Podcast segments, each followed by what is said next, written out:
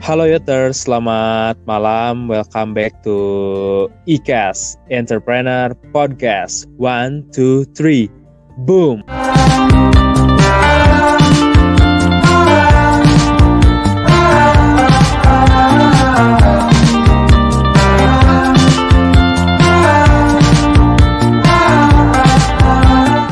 Oke, podcast kali ini uh, masih bersama aku Rizky Muhammad Ramdan dan juga partner aku, uh, Aku- Desti.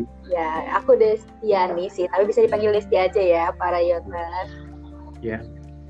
Oke, kali ini kita kedatangan tamu siapa sih, Des? Wah, ini tamunya yang luar biasa banget ya. Para Yoters juga pasti udah kenal nih pasti sama tamu kita di podcast kita kali ini. Itu ada Kak Fauzan dari Together. Halo Kak, apa kabar Kak Fauzan? Halo, halo, siang semuanya. Baik-baik, alhamdulillah. Gimana nih Mbak Desti Mbak Rizky, apa kabar semuanya? Kita juga baik ya, alhamdulillah. Baru Alhamdulillah. liburan kemarin. Libur doang maksudnya ya, nggak liburan karena nggak bisa. Si jaga-jaga ya. Oke. Iya masih semuanya masih serba dibatasin ya kali ini. Nah, jadi kita tuh hari ini mau ngobrolin tentang ini nih, tentang kayak how to develop our company from zero to hero. Jadi gimana sih cara ngebangun perusahaan kita yang dari nol sampai ada di titik yang ya bisa dibilang di atas kayak kayak gitu. Kak Fauzan nih pasti udah aduh malang melintang banget nih di dunia perbisnisan nih kayaknya ya karena udah berkecimpung kayaknya udah tahu nih pahit manisnya di dunia ini tuh kayak gimana gitu. Jadi kita tuh pengen sharing-sharing gitu sama kakak tentang dunia perbisnisan ini tuh apakah sama indahnya dengan yang kita lihat tentang kayak profitnya profitnya atau enggak melulu tentang hal itu. Nah kita pengen sama-sama sharing dan gali di sini gitu kak. Boleh, boleh, boleh. Semoga pengalaman pahit-pahitnya gue, yang pasti banyak banget pahitnya, bisa membantu juga atau membeli uh, perspektif baru lah. Amin. Oke, sebelumnya nih Kak, kan ada frase yang mengatakan ya kalau tak kenal maka tak sayang. Nah, jadi boleh dong Kak nih perkenalan dulu oke, Kakak oke. sendiri dan Kakak tuh sekarang aktivitasnya apa, kemudian sebagai apa juga di platform Together ini. Silakan Oke. Kak. Thank you banget. Uh, jadi nama gue Fauzan Gani. Gue itu co-founder dan juga CEO dari Together. Together itu sebuah aplikasi karya anak-anak bersama yang punya mimpi simpel banget. Mimpi kita mau ngebantu orang menjadi lebih sehat. Itu why-nya kita, itu reason kita start. Saat ini secara bisnis kita menyediakan dua jenis service satu kita ngebantu orang lebih sehat dengan cara berolahraga. Kita bekerja sama lebih dari 300 ribu mitra uh, small beauty gym dan juga sekarang bergabung juga sama kita mega gym seperti Celebrity Fitness dan Fitness First di platform kita. Di service ini uh, customer itu bisa melakukan reservasi secara online dan mereka tinggal datang tempat olahraga itu pre-covid. Tapi during covid kita keluarin new service itu kelas virtual. Jadi kita encourage mitra-mitra kita nih bisnis-bisnisnya supaya tetap berjalan untuk menjalankan atau memberikan service mereka kelas mereka live secara virtual dengan bantuan Together. Itu service yang pertama. Service kedua kita ngebantu orang menjadi lebih sehat dengan cara makannya. Jadi kita punya service kedua kita bekerja sama dengan lebih dari 70 uh, mitra kalau ini khusus di Jakarta dulu sekarang uh, catering sehat di platform kita dengan tujuan customer-customer kita atau potential customer yang mau mulai hidup sehat mungkin melalui makan dulu atau sudah olahraga dan mau makan mereka bisa melakukan pembelian uh, catering-catering sehat melalui aplikasi kita. Yang pasti dalam aplikasi kita pun banyak fitur-fitur tambahan yang menurut kita itu menjadi salah satu key ingredients yang ngebantu customer kita menjadi lebih sehat di luar yang tadi transaksional tadi contohnya mungkin kita encourage banget untuk orang-orang itu bisa add teman-temannya di dalam aplikasi kita. Mereka bisa ngeliat teman-teman mereka olahraga di mana. Jadi mereka bisa dapat encouragement both sides. Kita sebutnya positive peer pressure. Sekarang juga kita baru ngeluarin fitur namanya uh, uh, uh, leaderboard. Jadi mereka bisa lihat orang-orang. This month tuh nomor satu yang olahraga siapa? Paling nomor satunya last year siapa ataupun kita ada performance. Jadi kita bisa nunjukin gimana sih performance kalian konsistensi kalian berolahraga ataupun makan. Karena kan by the day karena kita pengen ngebantu customer kita menjadi lebih sehat untuk menjadi lebih sehat itu dibutuhkan banget sama konsistensi. Jadi itu yang sekarang kita benar-benar lagi fokusin ngebantu our customer bisa konsisten menjadi lebih sehat. Wah berarti emang luar biasa banget ya kak. Emang awalnya tuh kayak ya mungkin berkaca dari indeks kesehatan di negara kita yang memang iya jauh banget. Iya jomplang banget kan sama negara-negara yang yeah. memang kayak Singapura. Ya kita taruhlah di Asia Tenggara dulu ya kak. Jangan dulu. Yeah. compare ke Malaysia juga uh, jauh. Iya ya. Oh parah sekali sih itu kalau misalnya kita melihat itu pasti sangat miris banget kan ya. Mungkin kakak jadi bergerak dari situ ya. Akhirnya berinovasi untuk menciptakan platform yang mana siapa tahu nih bisa mengatasi atau ya meregislah hal-hal seperti itu. Kesehatan-kesehatan masyarakat Indonesia yang pada hakikatnya tuh mereka tuh mager banget kan ya kalau untuk kayak pergi ke gym atau keluar rumah untuk olahraga kayak sepedaan dan lain sebagainya. Mungkin kalau ada platform digitalnya mereka bakal jadi lebih rajin gitu untuk olahraga.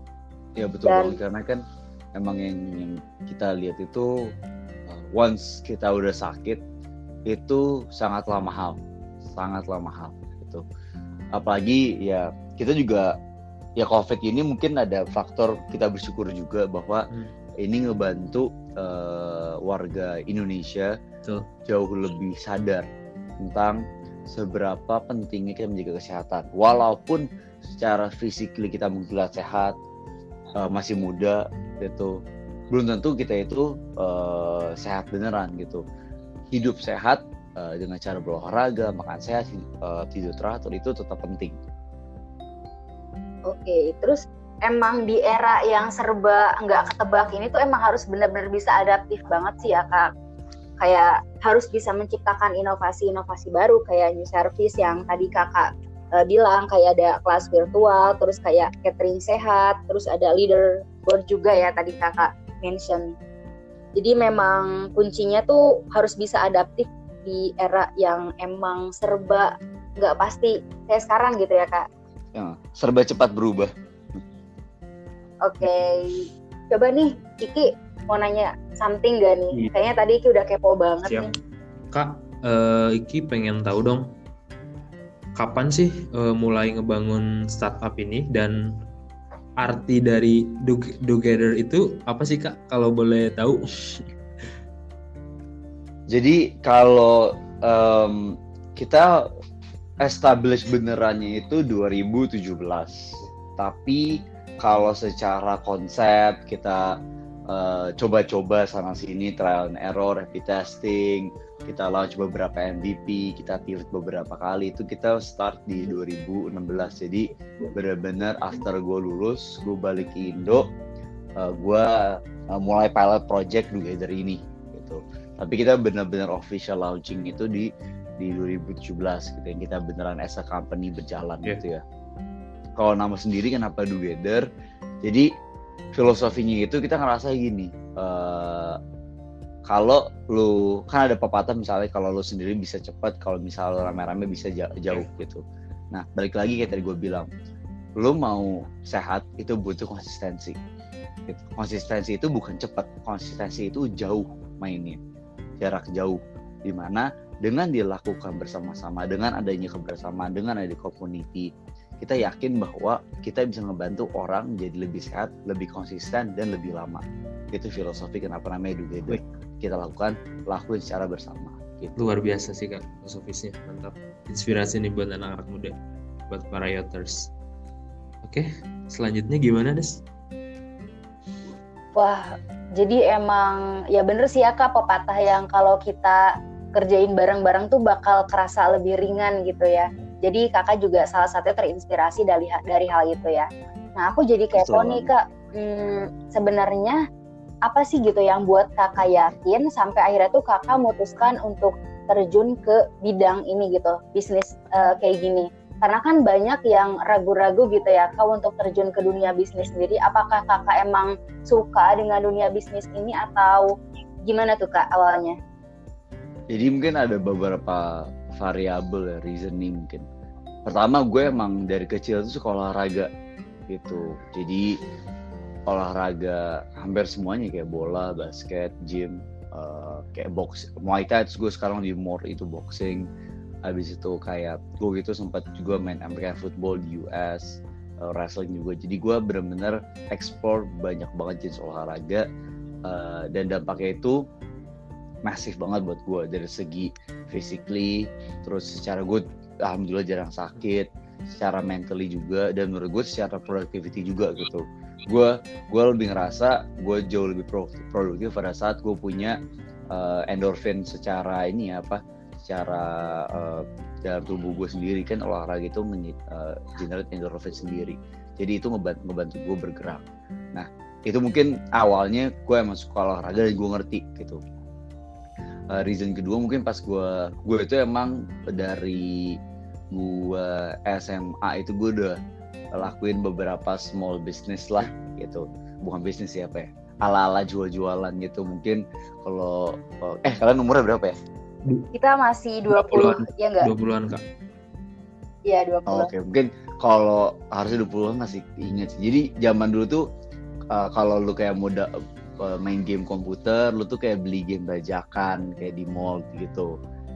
Nah, waktu itu gua uh, itu bisnis pertama gua. Jadi gua download game-game bajakan, habis itu gue jual-jualin tuh ke temen-temen SMA SMA gue. Jadi di situ first uh, experience gue ngerasa gue create sebuah value out of nothing tapi orang beli dan gue dapat margin itu gue sering ngelakuin bisnis bisnis jadi uh, dua hal itu mungkin reasonnya awalnya nah selanjutnya pas lagi gue bener-bener mau jalan together itu gue itu uh, tipikalnya orangnya nggak nggak mau hmm. nyesel gitu. Bagi gue mending gue lakuin daripada gue misal in a positive way ya gitu.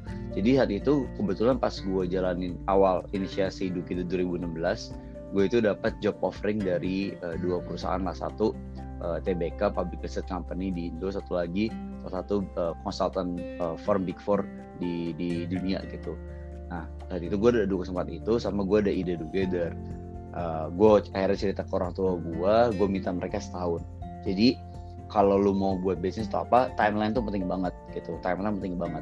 Gue minta setahun untuk proof konsepnya gitu. Gue mau proof konsepnya bahwa ini akan works dan akan ada orang percaya sama gue meaning ada akan ada customer akan ada merchantnya akan ada co-founder gue dan juga akan ada investor yang percaya sama gue ini konsep gue gue minta setahun kalau misalkan gue gagal gue bakal kerja gitu. Karena bagi gue gue nggak mau baik nanti tiga tahun empat tahun setelah itu gue ngelihat di berita atau apa orang execute ide gue karena kan ide kan murah ya cuma yang paling tuh executionnya yeah. tapi itu tuh tetap di hati lu tuh ada ada apa ya makan hati gitu. Kayak wah tuh gue mikir itu juga tapi kenapa gue ngasih nah gue nggak mau ada guilty feeling itu. Jadi akhirnya gue execute. Jadi tiga reason itu sih gue emang sekolah olahraga dua gue emang emang suka ngelakuin bisnis kecilan yang ketiga gue nggak mau menyesal jadi gue ngebuat finite timeline uh, gue ngelakuin bisnis ini alhamdulillah within one year gue dapat co-founder gue dapat beberapa merchant gue cuma dapat lima merchant dalam setahun pengusaha itu.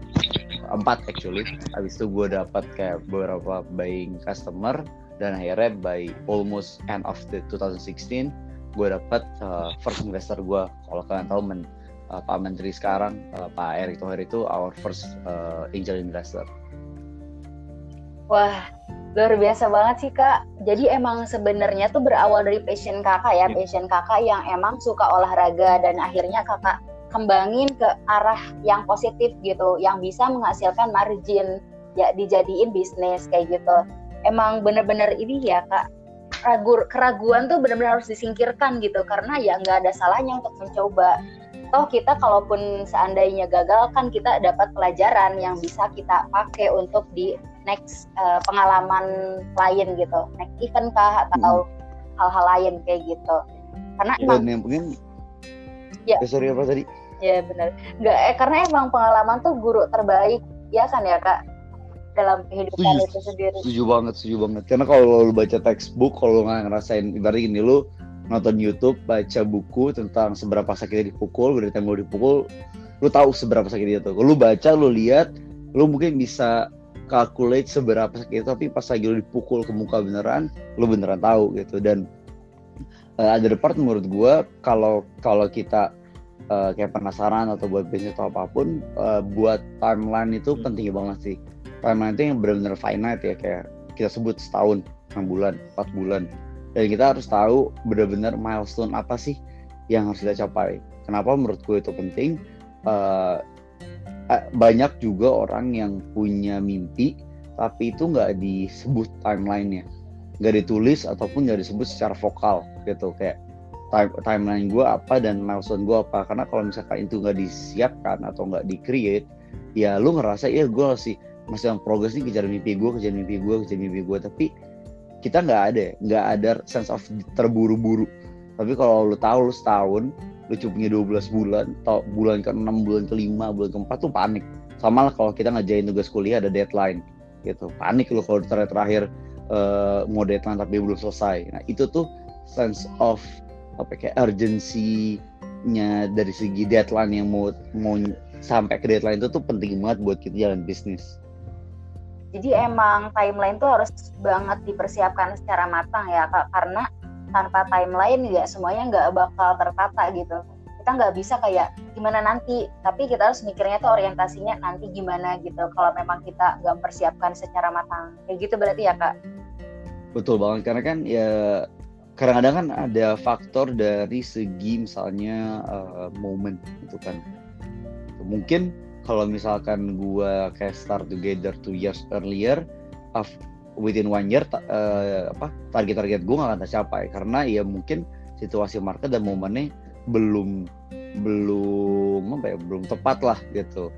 Itu kan harus harus aware gitu. Kalau misalkan setahun gue nggak capai either gue pivot gue create uh, the same industry gue create service yang lain ataupun gue hold the project dulu gue belajar dari yang lain gue cari mentor atau gue kerja dulu nanti get back lagi. Jadi hal itu penting banget buat kita jalanin apalagi kalau menjalani bisnis ya gitu.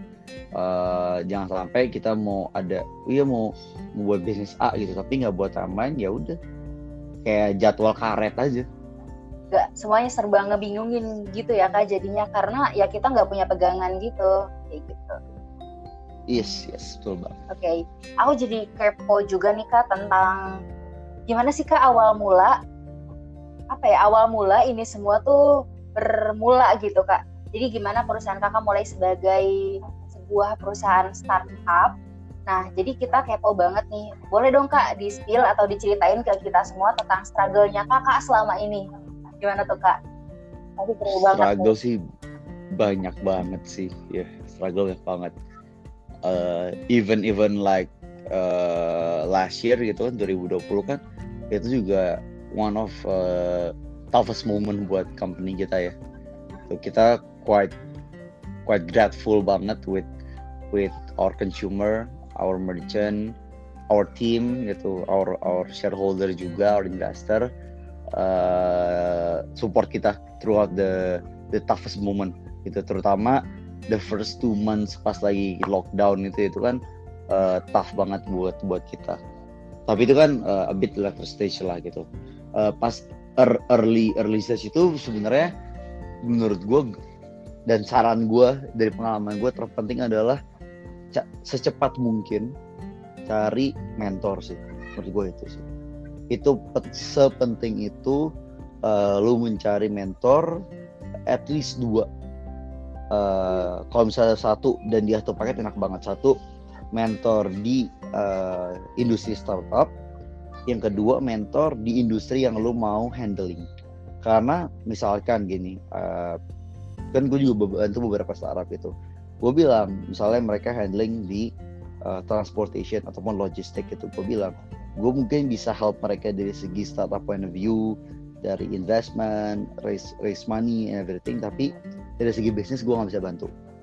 Jadi mereka harus cari mentor yang emang punya experience di logistik nah uh, semakin cepat kita temuin dua tipe mentor itu apalagi kalau bisa nemuin satu mentor dan satu paket itu amazing banget. Itu itu likelihood untuk lu sukses jauh lebih tinggi. Karena uh, mentor itu bakal bantu lu. Dan cari mentor tuh sama kayak cari pacar cari pasangan nih cocok-cocokan dan mereka pun juga gitu lo cocok sama mereka dan the same way juga mereka cocok sama lo. Kalau mereka believe sama uh, your punya thesis business model uh, projection ataupun juga masa depan the startup mereka akan put time gitu. Tapi kalau mereka nggak believe uh, mereka nggak put time. Tapi kalau mereka nggak believe doesn't mean uh, yang lo lakuin salah. Mungkin ya setiap orang kan punya beda perspektif. Makanya banyak banget investor di dunia ini tapi nggak semua mereka invest di uh, startup yang sama. Ada yang, invest ada yang enggak jadi menurut gue salah satu hal terpenting itu. Karena pas kita early kita mulai pun uh, kita hitungan telat juga. Kita tuh baru sadar mencari mentor tuh uh, seven eight months after kita lakuin sendiri. Gitu. Jadi lu bisa bayangin gue baru lulus kuliah gue nggak punya experience kerja gue lulus S1 balik ke Indo gue build startup based on uh, tadi baca buku nonton YouTube. Tapi jangan baca buku dan nonton YouTube itu cuma bisa ngebantu lo at certain level doang. Dan Indonesian market itu kan unik unik banget lah. Jadi penting banget uh, lo harus mencari advisor atau mentor. Karena pas kita first six months tuh banyak banget lah kita lakukan kesalahan. Dan menurut gue kalau misalkan kita bisa dapat advice atau mentor in first month, second months itu bisa motong proses pembelajaran kita. Gitu.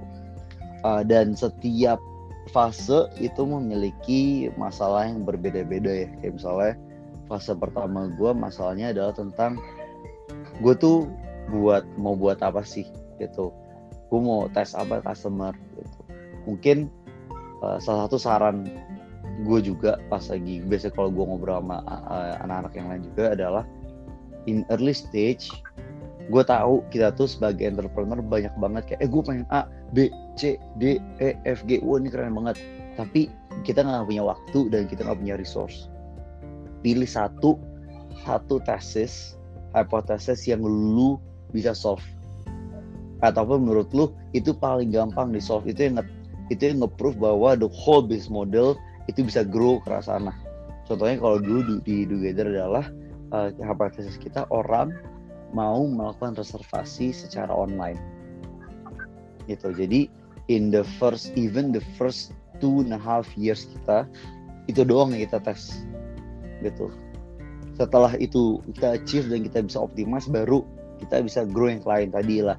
Baru kita bisa grow tentang build the community kita build foodnya kita build back, end infrastructure kita connect ke Gojek kita connect ke Google itu. Setelah dua setengah tahun kita benar-benar hipotesis kita itu doang proof bahwa customer itu mau melakukan reservasi. Itu kan kompleks. Reservasi, reservasinya berapa, mereka baru sebulan sekali. Kenapa? Sedangkan kita tahu orang itu olahraga lebih dari sebulan sekali kayak gitu.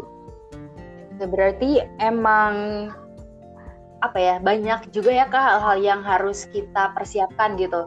Contohnya kayak mentor gitu. Jangan dikira kalau seorang guru gitu itu tuh nggak penting gitu dalam kita melakukan suatu terutama di dunia bisnis ini. Karena memang ya memang gimana ya kalau kita bergerak sendiri kan kita ini notabene kayak baru ya berkecimpung di sini gitu. Kita bakal bingung lah gitu kayak meraba-raba sendiri. Cuman kan bedanya kalau ada mentor tuh kita ada yang ngarahin gitu. Dan mereka juga pasti pengalamannya tuh udah ya udah jauh lah gitu dengan kita yang masih baru mau mulai gitu. Jadi emang penting banget ya kak mentor ini Iya, hati-hati juga ya suka ada mentor mentor bodong gitu. Jadi uh, mentor bodong tuh bagi gue mentor-mentor yang mereka itu minta di dibayar kayak dibayar upfront gitu menurut gue uh, kalau kalau dan, dan ini dari biasanya pengalaman gue juga juga juga dan ngobrol sama yang lain nih. Gue tuh di mentor sama banyak orang mereka tuh nggak nggak minta dibayar gitu. Dan gue pun uh, advice mentor beberapa orang pun gue gak gue gak bisa dibayar. Kenapa? Itu apa ya, part of kita uh, retail our story dan itu juga proses kita belajar juga. Jadi waktu itu ada satu saat ngobrol sama gue dia punya mentor dan gue lihat uh, balance sheet mereka ada eh income statement mereka ada spending ke advisor monthly basis. Dan menurut gue itu bahaya banget sih gitu. By the time misalnya lu bayar seseorang buat advice lu dan itu hitungannya mentor itu itu question mark sih buat buat gue question mark buat orang yang dibayar itu ya bagi gue karena mereka advice lo or mentoring lo nggak genuinely trust uh, startup lo dan lo gitu. Mereka uh, advice mentor lo because mereka di si you as a paycheck aja. Oke jadi kita juga harus nyari yang tulus gitu ya kak sebenarnya yang benar-benar mau ngebantu kita dan tanpa pamrih gitu karena mereka emang tertarik ke kita karena mereka emang pengen bantu kita bukan karena memang mereka nyari uang gitu dari iya. mentor ini apalagi gitu. buat startup awal-awal kan uang tuh penting banget uang tuh tiris jadi kalau lu harus spend uang ke mentor tuh itu udah miss misuse of fun aja bagi gue bener sih kak. Aku juga sempet nih kak nonton tuh drakor yang lagi hits banget yang startup itu. Aku lihat di situ emang seorang mentor tuh emang penting banget ya kak sampai dia seorang mentor tuh milih buat anak didiknya gitu ya. Perusahaan yang buat anak didiknya tuh sampai benar-benar jeli banget gitu. Mereka juga banyak pertimbangan gitu. Berarti emang harus benar-benar cari yang match banget gitu ya kak. Iya, karena kan uh, sebagai mentor ataupun advisor itu tuh mereka kayak gue nih misalnya uh, beberapa startup gue tuh ngeliat mereka as my portfolio gitu. Kalau misalkan gue gue bisa bantu mereka successful itu pun ngebantu ngebantu gue juga gitu. Ngebantu ibaratnya nge, nge validate ibaratnya uh, performance gue lah bisa ngebantu ada company grow juga gitu. Jadi uh, it, dan itu tuh salah satu apa ya, mutual benefit-nya uh, mentor terhadap menteesnya ataupun startup yang bawahnya itu gitu. Jadi startup yang bisa sukses ngebantu startupnya, startup dapat ilmu, mentor pun ngebantu startup kalau mereka sukses. Mentor ini dapat validation juga gitu. Jadi bagi gue itu tuh uh, benefitnya mentor, benefitnya mentor itu di situ bukan mereka dibayar per monthly basis gitu. Bener-bener banget sih kak, setuju banget. Terus emang bener hal-hal yang kakak bilang itu emang relate banget ya kak di kehidupan perbisnisan seperti yang emang kadang aku baca, kadang aku lihat emang kayak gitu. Bener banget sih. Aku jadi mikir juga nih, oh iya gitu. Ternyata dunia-dunia bisnis tuh ya nggak semulus yang kita tahu gitu. Yang kita tahu kan cuman kayak ya profit, profit, profit kayak gitu aja kan ya kak. Oke nih kayak. itu sih. Gimana gimana? Profit cerita di berita itu tuh cuma kayak dua persen dari kehidupan aslinya 98 nya itu tough. Wah. Luar biasa banget nih. Tapi seru tapi tapi seru tapi seru. To be honest uh, seru banget. Kalau kalau lu lu suka the experience being entrepreneur buat bisnis dan dan terutama lu suka industri yang lu kerjain ya. Dan menurut gua uh, lu bagi gue gini lu nggak harus passionate 100% tapi lu harus menjadi customer of your services gitu.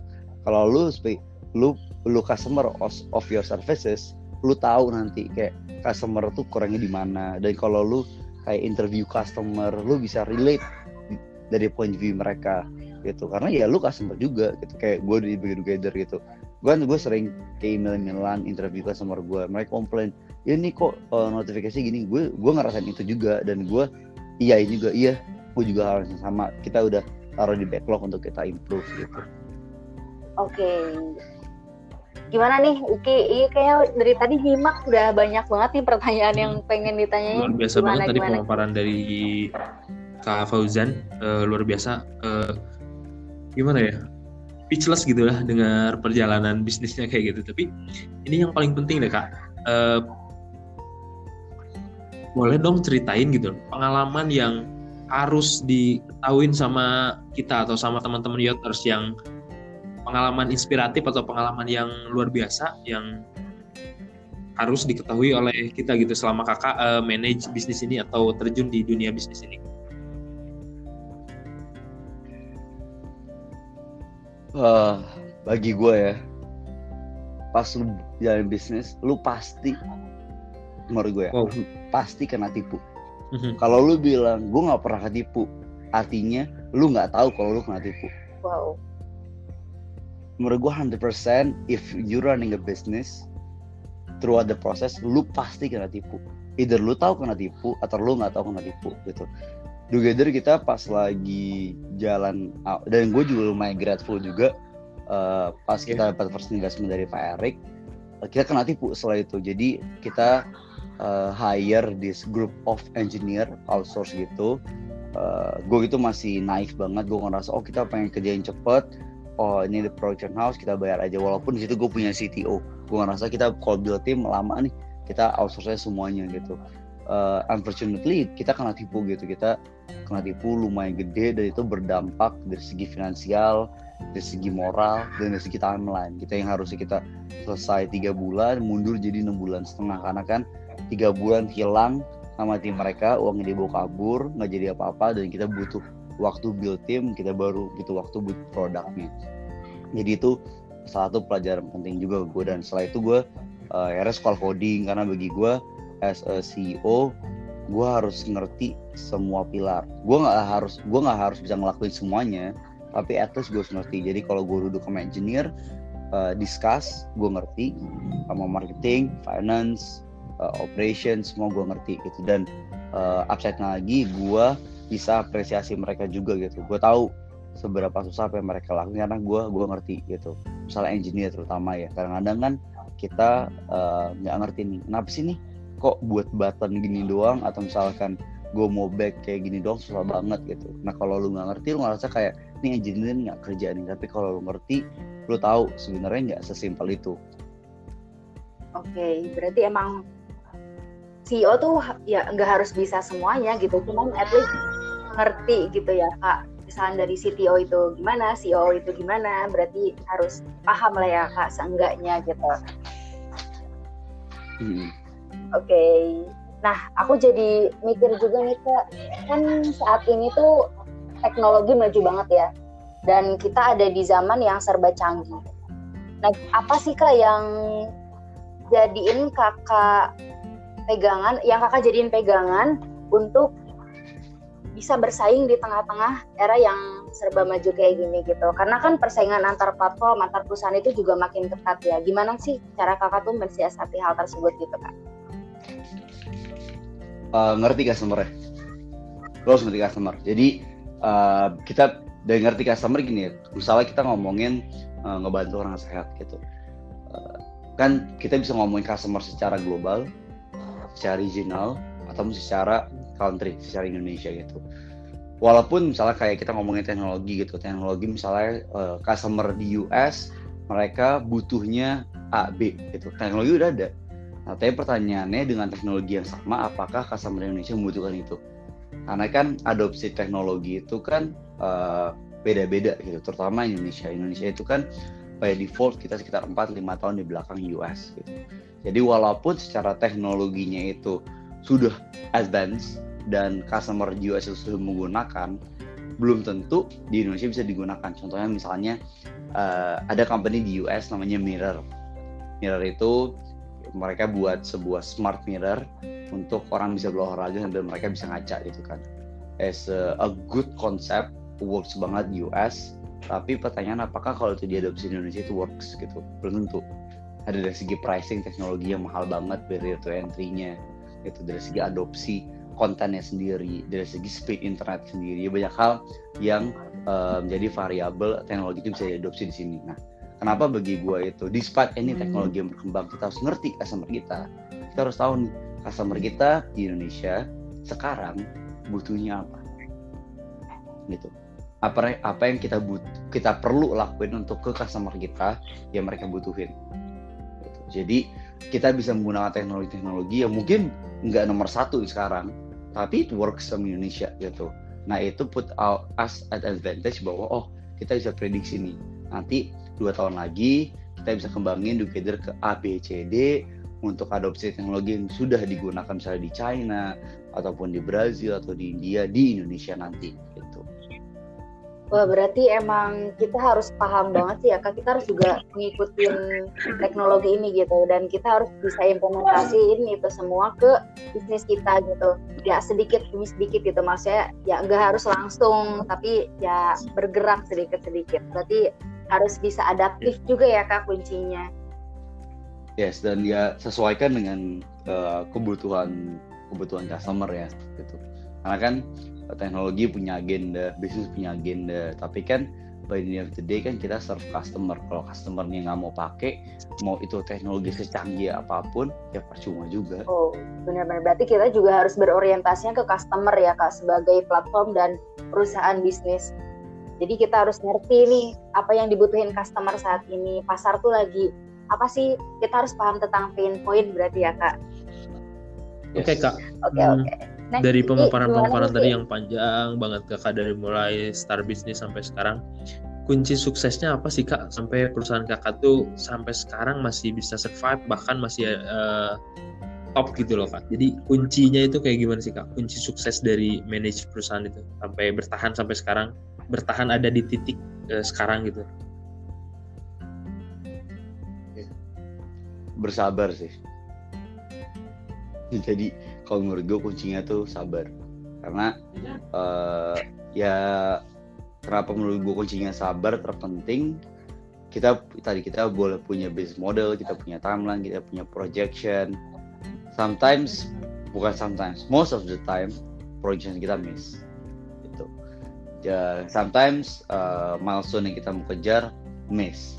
Tapi itu akan tercapai anyway gitu. Jadi butuh butuh kesabaran. Karena kadang kita misalkan uh, ada tough moment sama uh, tim kita. Uh, tough moment mau co-founder kita.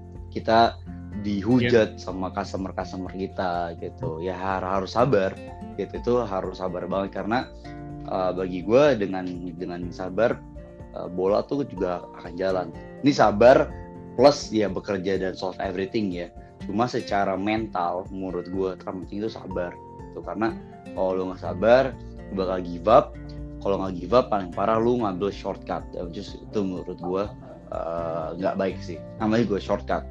Lu uh, potong lutut tengah lu by the end of the day lu bakal miss some period some period ataupun learn yang lu pelajarin yang itu bakal bite lu di ke depan nanti Oke, jadi emang kuncinya tuh harus sabar ya kak, karena kalau kita nggak sabaran ya semuanya juga bakal nggak bener gitu. Maksudnya jadi kayak ya kitanya harus sabar gitu dalam menghadapi ini semua dalam menjalaninya juga. Kuncinya adalah sabar. Usaha doa itu harus tetap jalan. Tapi sabarnya juga jangan sampai dilupain dan dikurangin. Berarti gitu ya kak. Iya nggak nggak nggak ada kok uh, yang benar-benar one one night success tuh nggak mungkin ya kalau lihat mereka one sukses ya lu lihat dulu in the past 10 5 years mereka iya. ngapain? Mungkin mereka kerjain A B C D F G.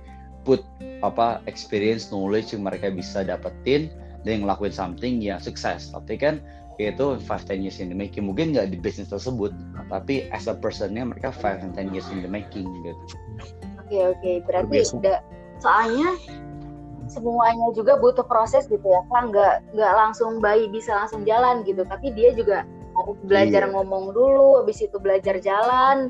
Jadi nggak ada bayi yang langsung gede dan langsung sukses gitu ya kak. Berarti perumpamannya juga sama kayak perusahaan gitu. Nikmat. harus sabar kayak ngembanginnya kayak hmm. gitu. Prosesnya ya. Enjoy the process kayak gitu. Oke okay, jadi dari A sampai Z yang udah kakak sharing ke kita semua nih kak. Coba aku pengen banget nih bisa dapet kayak nasihat ya bukan untuk aku aja ya untuk para yoters dan teman-teman di luar sana yang memang mereka tertarik dengan dunia bisnis. Apa sih gitu pesan kakak untuk mereka gitu? Terutama untuk para pejuang startup deh di luar sana yang lagi struggle banget nih mati-matian untuk bisa tetap survive terutama di era pandemi saat ini. Boleh kak? Silakan. Kalau gue sih sama yang tadi uh, sab sabar tuh penting banget sih karena semua kan ada ada ada prosesnya ya. dan menurut gue tuh kalau gue bukan being cliche tapi pada saat kita bisa get together kita achieve misal milestone kita dapat investment and everything itu tuh uh, euforianya itu tuh cuma bentar banget jadi kalau kalau lu emang ngejar ke sana tuh uh, itu fana lah. Kalau cuma ilusi doang. Jadi uh, kenapa sabar penting?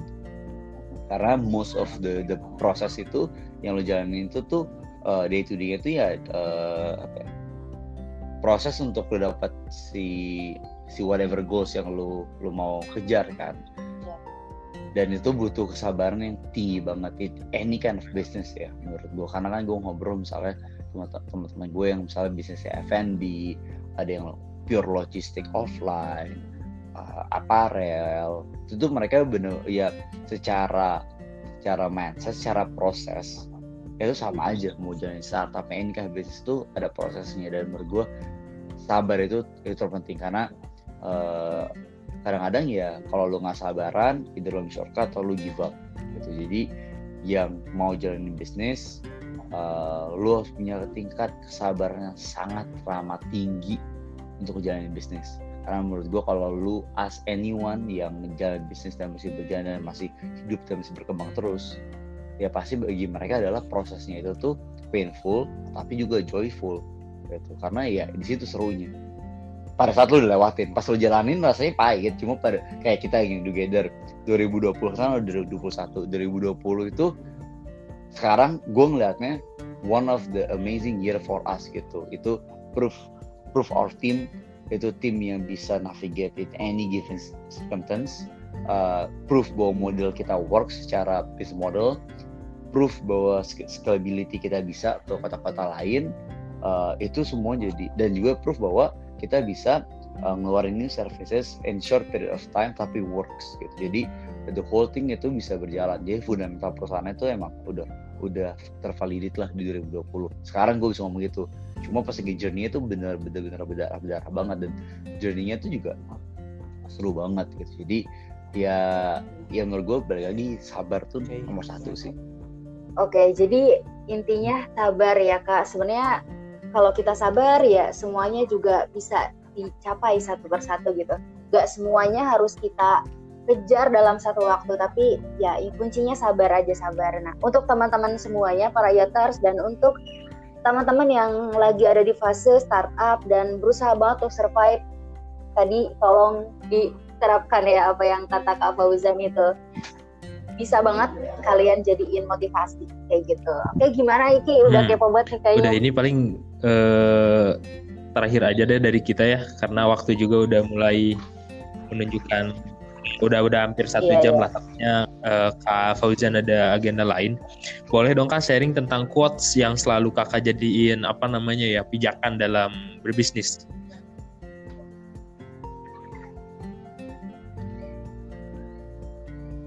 quotes. Ya halo kak.